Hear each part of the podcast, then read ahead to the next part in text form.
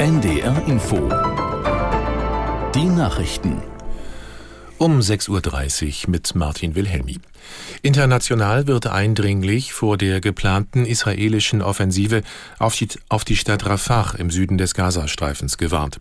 Der EU-Außenbeauftragte Borrell sagte, dies würde eine unbeschreibliche humanitäre Katastrophe bedeuten.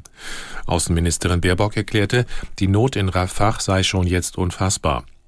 Unsere Korrespondentin Bettina Meyer fasst zusammen, wie groß die Zerstörung im Gazastreifen ihrer Einschätzung nach ist. Also ich glaube, die Zerstörung ist viel größer und viel äh, umfassender, als wir das uns bisher vorstellen können. Wir haben ja auch Mitarbeiter vor Ort, die uns das berichten. Und ich selber konnte auch letzte Woche an einem Kibbutz äh, nach Al-Oz, äh, das ja schwer getroffen wurde von den Angriffen der Hamas am 7. Oktober, dort am Zaun stehen. Und da kann man ungefähr eine Entfernung von einem Kilometer auf den Vorort von Gaza City, also Gaza Stadt im Norden schauen. Und was ich dort sehen konnte, war einfach eine Trümmerwüste. Und es steigen überall schwarze Rauchsäulen auf. Man kann sich eigentlich gar nicht richtig vorstellen, wie es den Menschen geht, die dort in dieser, ja, in dieser Trümmerwüste irgendwie überleben müssen.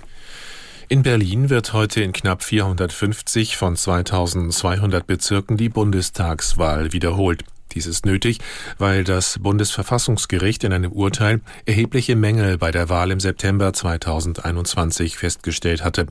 Aus der NDR Nachrichtenredaktion Wolfgang Berger. Knapp 550.000 Berechtigte können heute nochmals bei der Wiederholungswahl ihre Stimme abgeben. Gemessen an der Gesamtzahl aller Berechtigten auf Bundesebene macht das einen Anteil von 0,9 Prozent aus. An den Mehrheitsverhältnissen im Bundestag wird der Ausgang laut Beobachtern nichts ändern. Die Verfassungsrichter in Karlsruhe hatten im Dezember entschieden, dass die Bundestagswahl in rund 450 Berliner Bezirken wiederholt werden muss. 2021 hatten sich vor Wahllokalen in der Hauptstadt lange Schlangen Schlangen gebildet. Grund waren fehlende oder falsche Stimmzettel. Zum Teil waren auch nicht ausreichend Kabinen aufgebaut. Die italienischen Behörden haben das Rettungsschiff Ocean Viking im Hafen von Brindisi festgesetzt. Das teilte die Hilfsorganisation SOS Mediterranee mit. Demnach darf das Schiff in den Hafen nun für das Schiff den Hafen nur für 20 Tage nicht verlassen. Die Ocean Viking war zuvor mit 260 aus Seenot geretteten Migranten an Bord in Brindisi angekommen. Es ist bereits das dritte Mal seit November, dass das Rettungsschiff von den italienischen Behörden festgesetzt wurde. Die ungarische Staatspräsidentin Novak hat nach massivem öffentlichem Druck ihren Rücktritt verkündet. Sie hatte einen Mann begnadigt, der in einem Fall von sexuellem Missbrauch an Minderjährigen verurteilt worden war. Aus Wien Wolfgang Fichtel. Als das bekannt wurde, waren viele in Ungarn empört. Es gab Demonstrationen gegen die Präsidentin. Die Opposition forderte ihren Rücktritt. Entscheidend dürfte aber gewesen sein, dass sich auch Ungarns Ministerpräsident Viktor Orban zuletzt öffentlich von ihr distanziert hatte. Für pädophile Täter gebe es keine Gnade, so Orban. Solche Begnadigungen wie die der Präsidentin müssten verboten werden.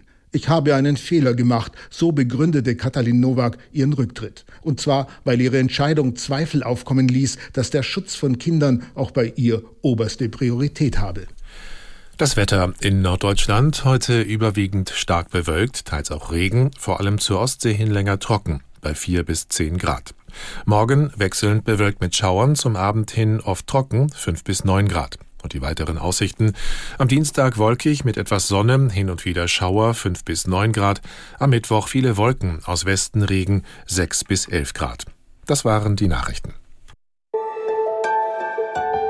NDR Info Hintergrund